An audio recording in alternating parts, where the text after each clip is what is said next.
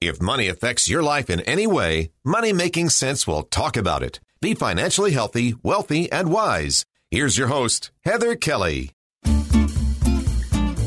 Welcome to Money Making Sense, the show that talks about all things money. Today we're talking about year end taxes. Guess what? It's that time of year. You thought you could wait until April 14th to get your taxes together. Nope, you can't. You actually need to get them done before the end of the year. So joining me today is Andrea Winkler. She is a partner at Davis and Bott CPAs. Also joining us is Susan Speirs, the CEO of UACPA. Welcome to the show. Thank you. Thank you. Andrea, I am going to start with you. I'm correct in saying we can't just wait until the day before we have to file our taxes to get everything together. Is that correct? That's correct, especially if you have a preparer, a professional, because they will not love you if you do that because it makes our job terrible. So when you say we have, if we have a preparer, what are they preparing? So if you have like a professional that helps you with your tax return, tax return prep, really, if you have a good preparer, like a CPA that's a professional, most of the time they're going to want to do tax planning with you before the end of the year, especially if you have a lot going on. Because there's a lot of things that we can do as professionals, um, or give you advice about that's really going to help smooth that ride of taxes. So whether it's helping you with bracket planning or, I mean, there's a lot of things that I'm sure we're going to touch on. But the other thing that happens is if you have a prepare and you do planning, if the only thing you get out of it is that you have a heads up about what it's going to look like in April, that's a ton of peace of mind.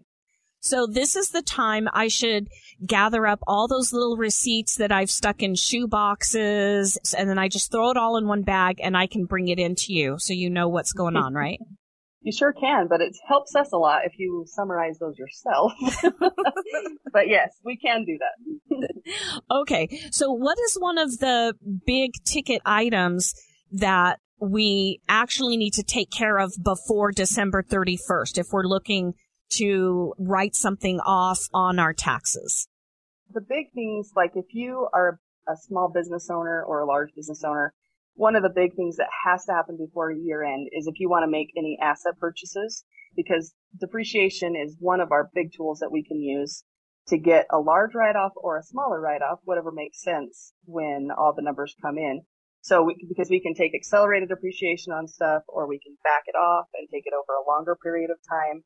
And, and I say depending on how everything else comes in because one of the things that we like to do as professionals is make sure that, you know, you don't have a lot of big surprises in your tax bill and also that you're taking advantage of your brackets. So if you end up in a really high bracket one year because you just have this fantastic year and then the next year you're down to the 10 or 12% bracket, then in that high year, we wasted deductions that we could have taken if you don't do things like get equipment that makes sense for your business. Okay. So let's say I was a veterinarian and I had a, a stellar year, you know, during the pandemic, a lot of people got pets.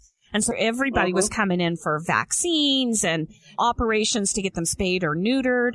And I was just so busy, I didn't bother to buy the new x-ray machine that I really, really needed. So I made a ton of money in 2021. And now it's the end of the year and I go, oh yeah, I, I have enough money now I can buy my x-ray machine. But that's a really big expense that I didn't take the year that I was making all this income. Yep. So then you're you're disappointed, but you should still buy the X-ray if you need it for your business. so and and you can and we can really time those deductions I mean, you can't go back into the past, obviously, so you can't go back and take it in 21 because you didn't buy it then. But like if you buy it in 2022 and income's down quite a bit and you think it's going to be more steady throughout the next couple of years, we might not take bonus depreciation on it in 2022 because we might want some of those deductions over the next few years. Does that make sense? No, I'm sorry. You just threw out a few things that I'm like bonus appreciation. What? yeah, sometimes when I'm talking to my husband, he'll tell me, um, you're speaking accountant. So if you want me to process what you're saying, say it again in a different way. so let me tell you in a different way. So if you buy a large asset, there's different depreciation rules that happen where we can take all of it as an expense called bonus depreciation, where we just expense the whole piece of machinery. Or we can take regular depreciation, where it's spread out over the useful life of the asset. So that's what we're doing when we're planning those expenses. We're deciding, do we need it all in one year because we, you purchased it in the year where you had massive income, Mr. Bet or Miss Bet? um, or did you forget to purchase it and now income's more steady and we need the deduction every year instead? Does that make oh, sense? Yeah, totally. And those things can also work on a personal level. Maybe not, you know, a big x-ray machine for my house necessarily, but mm-hmm. there are things in my own personal life I might want to look at as far as uh, my, my taxes are concerned. So Susan, what would some of those be that I might need to deal with before December 31st of this year so that I can get them written off on my taxes that I file in April of next year? You know, a couple things to be thinking about. Andrea mentioned bracket planning. And what we mean by that is with the standard deduction being so high, not everyone is able to itemize deductions anymore. So oftentimes as we're working with clients, we're not only tax planning for this year, we're tax planning for next year and possibly the year after. And one of the things, one of the tools that we would use here in Utah, we're a, we're a very charitable state. And so oftentimes we may bundle itemized deductions in one year. Let's say we may pay charitable donations if we have that ability to all in 2022, let's say, because we have the taxes, maybe mortgage interest or whatever to go along with that. We may bundle 2022's charitable donations and we may pull in 2023's charitable donations, get over that uh, standard deduction amount, deduct it, lower our tax bracket, but knowing that in 2023 we're going to take that standard deduction. Okay. So this year when I when I go to file my taxes for 2022, what is the standard deduction for a single individual? 12950 Okay. So mm-hmm. the standard deduction is $12,950. If my income tax, my mortgage, interest rate, all of that, and I had medical expenses came to $11,000 and I typically give $1,000 a year to charity, I might want to up that another $1,000 is what you're saying. So I would give $2,000 this year so that that puts me over the 12,950 standard deduction, which gives me a better tax bracket essentially. Right. You would, you would essentially lower your taxes this year. You, you know, cause being maybe this year you qualified to itemize the medical. So let's take advantage of that and let's accelerate our charitable donations for, for this year and then go ahead and take the standard deduction next year. While we're talking about itemizing and standard deduction, there's a new rule this year for Utah that we haven't been able to take advantage of before where you are capped at $10,000 for state and local taxes to take as an itemized deduction. So if you're in a higher income bracket and you're already like say withholding and you've got real estate taxes, the total of all of those taxes is capped at $10,000 for itemizing deduction purposes. This year we've got a new rule where we can actually pay state tax in at the entity level for individuals um, where they can get a deduction at the entity level and that bypasses that $10,000 cap on the state and local taxes. What do you mean entity level? So like if you have an S corporation or a partnership, a business that has pass through income to the individual taxpayer, then you can pay it at that level of the partnership.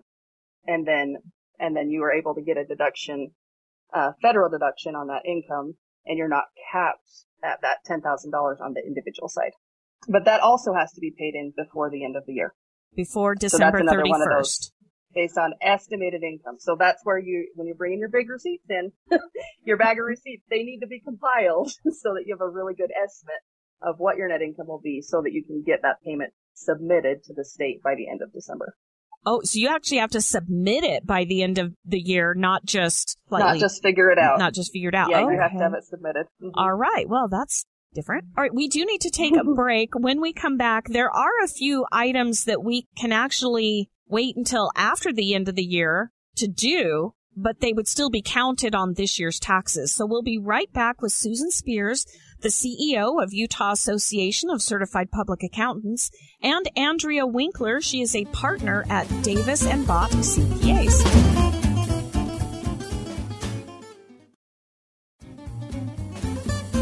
Welcome back to Money Making Sense, the show that affects your life in any way money wise. We're talking about it. And today we're talking about your year end taxes. What are some of the things you need to do right now before December 31st to get ready to file your taxes? Joining me today is Andrea Winkler. She is a partner at Davis and Bott CPAs. Also Susan Speirs, the CEO of Utah Association of CPAs. All right. We talked about a few of the items, and I'm sure there are tons, but we talked about a few of kind of bigger items that you absolutely do have to file by December 31st, or at least know about by December 31st to get them put on your taxes to help reduce your tax burden. But there are a few items that you can actually fiddle with a bit. You can actually add money or take money out or do some things in the new year, but include them on your previous year's taxes. So Andrea, let's go over what some of those are. Yeah, so the biggest one would be like a traditional IRA or an HSA. So IRA, you know, is just a retirement account that you can contribute to. You can contribute up to $6,000 per year. So if you've contributed nothing during 2022, you can still make up to $6,000 for that contribution as long as it's done before the due date of the tax return. If you're over 50, you can go up to 7,000 and that does give you a reduction in your taxable income. So that is like a reduction to your taxable income. Right. Okay. Now, uh, not that I am opposed to adding more money to an IRA or an HSA, but why does the government allow you to donate into the new year for your previous taxes on that and not other items? That is a very good question. If we knew why the IRS did anything, that would be fantastic. I actually don't know. Susan, do you know? No, I, I don't. I mean, I, I know that the government, I, you know, wants to incentivize people to prepare for their own retirement, but I don't know that there's any one real reason it just seems to me. So let's say I'm, you know, I have a moderate income. I, I get by. I, you know, don't feel like I'm struggling paycheck to paycheck, but it's not like I have unlimited funds. I only have about $5,000 a year I can put into an IRA. So if I put in my $5,000 already for 2022, it's not like I have extra money in the, you know, or maybe I have, you know, a, an extra few hundred dollars in the first part of 2023 that I can put in and include in last year's taxes, but then I'm not putting that much into the next year's IRA. So it just seems odd to me. so for your situation, that's why everything is so individualized when it comes to tax return preparation. Um, that's why we always actually encourage people to use a professional is because everything is so individualized. So for your scenario, it probably makes more sense to do your 5,000 for 2021 and, or 2022 and then do your 5,000 for 2023 and just continue on because your income is pretty even. There's a lot of people out there where, you know, they might have a huge sale of some, something that they've been holding on to and they've got a massive gain in one year or maybe they have, um, just their income's really variable. Maybe they work on commissions or something and, and one year they might have, you know, a lot more disposable income than in another year. Well, in those years, that disposable income is probably also going to include a lot of more taxable income. So you would have that money available to put, you know, to dump into an IRA. Okay. If you're not in that situation, then obviously like we would come up with something different for you. and so those people that you're talking about with the variable income, they could use the IRA and or HSA as a way to reduce that tax burden in the years mm-hmm. where they got more income than in other years where they didn't. Correct. Okay. Susan, why don't you go over what's the HSA is and how that affects our taxes? So one HSA is, is a health savings account and you can put money into that pre-tax out of your paycheck. So you tell your employer, hey, I want you to pull $200 a paycheck out. They deposit that into your HSA account. You can use those monies tax free to pay off medical expenses. Okay. okay. Let's say I put in $2,400 this year and I don't use that 20, whole 2,400. It just continues to carry over, you know, into future years. And then as I utilize those medical expenses, they kind of offset each other. So it's not taxable. So with a traditional IRA, once I start pulling that money out, I will be taxed on it. Will I get taxed on the HSA when I start pulling that out to pay for medical expenses? No, because that money is offset. So when, when you're prepared, when we file your tax return, there's a form that we use that um, we show, okay, I had $2,400 withheld from my HSA account, but I had, let's say, medical expenses of $1,000. That $1,000 offsets the, re- the remainder just keeps on moving forward. It continues to grow. Yeah, it does not create a taxable transaction as long as you're using that money for medical bills. Now, if you were to pull it out and not use it for medical, then it becomes taxable, much like pulling from your traditional IRA. You're talking about documentation then. So if I pull out some money out of this HSA for dental work or something, I would need to make sure I have receipts saying, yeah, this was from the dentist. It was a thousand dollars. And if I can't provide that, then the IRS is going to be like, haha, we want our, we want our money off of that. yeah. Yep. All right. Is there any other kind of big ticket items that we could possibly pay into or contribute in the new year that you can still write off on this year's taxes? Yeah, the IRAs, that's really kind of your biggie. And that's provided, like Andrea said, you know, when you have kind of that, that income that's not stable. I mean, we do use it as a tax planning tool. We do need to take one more break. When we come back, we'll go over things in general that we need to do to get ourselves ready for this tax season. Because again, you don't want to wait till the last minute. There are things you need to do before the end of this year to get yourself ready for your taxes. So we'll be right back with Andrea Winkler, the partner at Davis and Bott CPAs, and Susan Speirs, the CEO of UACPA.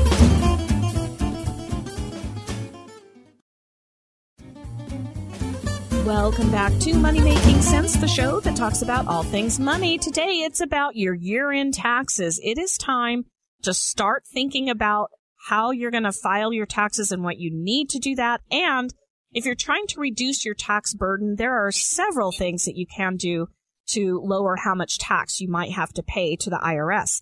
Joining me today is Andrea Winkler, a partner at Davis and Bott CPAs, and Susan Speirs, the CEO of UACPA. So we've gone over uh, things that you have to get done by December 31st of this year. We've also talked about things that you can do in the new year for a few months into the new year that you can still write off on this year's taxes. But let's talk about things that it may be too late for this year, but we might want to get prepared for next year for any credits that we could use for next year's taxes. Andrea. One thing that we have looked at this year that it's not really a new credit, but it's something that we haven't really done is, uh, it's called the circuit breaker credit. And it, it's in place to help kind of people in the, those lower income brackets and lower income that are elderly. There's different rules and they're all different based on your county. But you can apply for the circuit breaker credit and basically what it does is it helps save you taxes on your property taxes. So it's not the same as the IRS, but it does help like your overall tax burden if you qualify for that. So I own a home in the last two and a half years, my property tax just skyrocketed because prices went up everywhere. Mm-hmm. So the county went, ooh, property's more valuable. We're going to up the taxes. Well, I'm on a fixed income and I was sort of barely scraping by three years ago trying to make that payment. So now what you're saying is since I can't really afford my property taxes anymore, there's something out there that can help me pay for them? Correct. And it, not everybody will qualify. There are definitely requirements that you have to meet, income requirements and age requirements. But it's basically in, it's there to help those people that are on a fixed income. Maybe they're retired. The only income they have is social security and the property values around them and their property have skyrocketed, but they really haven't done anything to create that. Mm-hmm. you know, they've been there forever. Um, and they're having a hard time affording that property tax. So that's what it's for. It's called the circuit breaker credit and it's by county. So you just have to look at it by your county. Is that only in Utah or is there a program like this across the country that's then broken down into counties? That is a great question. I don't know. I only know about the Utah ones. about this particular credit. This is something fairly new that our legislature has passed in the last year. So to our listeners that are listening out of state, is something that you would want to check with with the individual counties that you live in. And your tax preparer should be able to help you with that as well. If you're in a different state, ask them if there's help available to help pay your property taxes if you're on a fixed income. Absolutely. Yeah. Susan, what other type of credits are out there? I know during the pandemic, the government was giving people extra money for their kids. So that happened last year. And I mean, there were, it was kind of a, it was a windfall for a lot of people. It helped a lot of people out. We don't have that this year. So if you recall in 2021, you could get 3000 or $3,600 per child if you qualified. This year, beginning back in 2022, we're back down to that 2000 per child child tax credit. So if you're expecting a huge refund based on last year's numbers or last year's credits, I'll just forewarn you, it may not be there because those credits aren't there anymore. So, so be aware of that. So anybody who spent what they thought was going to be their refund based on last year's refund could be hurting. Yeah, it really helped a lot of people out. But if you're not managing your finances and you're, you know, we have different taxpayers. Andrea said we kind of tax plan to the person. And if, if you're a taxpayer that really likes that big refund because you want to go buy that big ticket item or that's how you fund savings or whatever, that big refund from last year's child, child tax credits is not going to be there this year for you. Now that being said, let's remember that last year most people got their a big part of their child tax credit paid throughout the year with those deposits that just started coming automatically. Um, and so there were a lot of people that were actually surprised at the end of the year because their refunds were lower than they expected because they'd already been prepaid throughout the year. Yeah. So that's another thing. Um, those those prepayments have gone away. People have a hard time remembering things in total dollars. when that when that deposit came over those six months, like people forgot about it and it wasn't they didn't remember that they got it half the time. But the by the time they got to the reconciliation stage on the tax return, those refunds for a lot of people were actually a lot smaller. And the withholding tables were changed um, from your wages. They were reduced as well to try to help put money back in people's pockets throughout the year when it when they needed it. But again, those withholding tables are kind of back a little bit to a more normal level now this year as well. So hopefully those things will sort of offset each other and we'll get back to a little bit more normal what you've expected, but we'll see. okay. So we, just like in 2020 and 2021, when things were kind of upended on our taxes for a whole variety of reasons due to the pandemic, now that we're sort of out of that emergency funding and we're going back to normal, it's going to feel like we're upended again on this year's taxes, it sounds like. very yeah. well good. I think you're right. All right. Is there any other type of credits or charitable giving or anything like that, our retirement accounts that we need to be looking at and thinking about right now before this year ends and we start having to gather all of our stuff to file taxes? You know, one thing that I, as we've been sitting here, one thing that I thought of is we have a lot of our, our kids are in college and we're coming down to the end of the semester and everything. There's still tuition credits available out there. So as a mm-hmm. reminder, you know, as you're putting all your tax stuff together, make sure that you're getting those tuition statements, those tuition credit statements from your kids that are attending school because again, as we're doing taxes, sometimes we decide who's going to take that tuition tax credit, whether it's the taxpayer or the student. You know, we kind of, we kind of run numbers both ways to see which way is most beneficial to the taxpayer. And it's something that is often forgotten.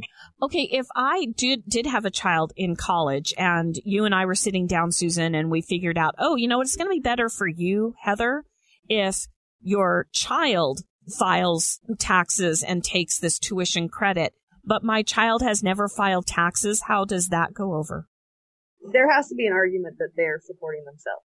So they do have to have some income. They may have had enough income that it was below the standard deduction um, every year, but so that that's why they didn't have to file a tax return. Like if they made W two income of like ten thousand dollars, say, that's below the standard deduction, so there's no filing requirement for them. So they may never have filed a tax return, but they do need to have enough income that you could say they're they're providing at least half of their own support or more than half of their own support.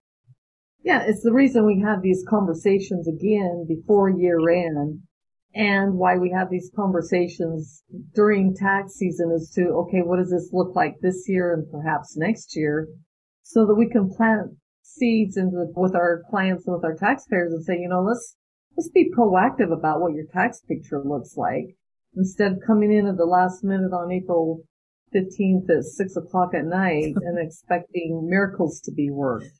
Oh, okay. really want to be proactive for you. Yeah, definitely. And Andrea, you had mentioned that circuit breaker credit. I think you also had mentioned in the break that that has to be filed in September of each year, sometime in there. If you haven't mm-hmm. filed it already or applied for it this year, 2022, it's too late now. But again, we're talking about let's get ready for next year and have those yes. discussions with your tax preparer now. Even if you're trying to finish up 2022's taxes so you can file them, you can also plan for the next year as well. Correct. Thank you so much to my guests. We have Andrea Winkler. She is a partner at Davis and Bott CPAs and Susan Speirs, the CEO of Utah Association of Certified Public Accountants. And you're both helping us to understand just a few, and there's a ton out there, but these are a few of the bigger items that we need to start looking at, get prepared before the end of this year and maybe a month or two into the next year for filing our taxes. Thanks for listening. You can email me with any questions or topics you want to hear about at hkelly at ksl.com. That's H K E L L Y at ksl.com. And because this is Money Making Sense, you can subscribe for free on Spotify, Overcast, Apple Podcast, anywhere you listen to your favorite podcast, and you'll never miss another episode. Thanks for being a Money Making Sense listener. Follow your common sense on the social media. Money Making Sense on Facebook, Twitter, and Instagram.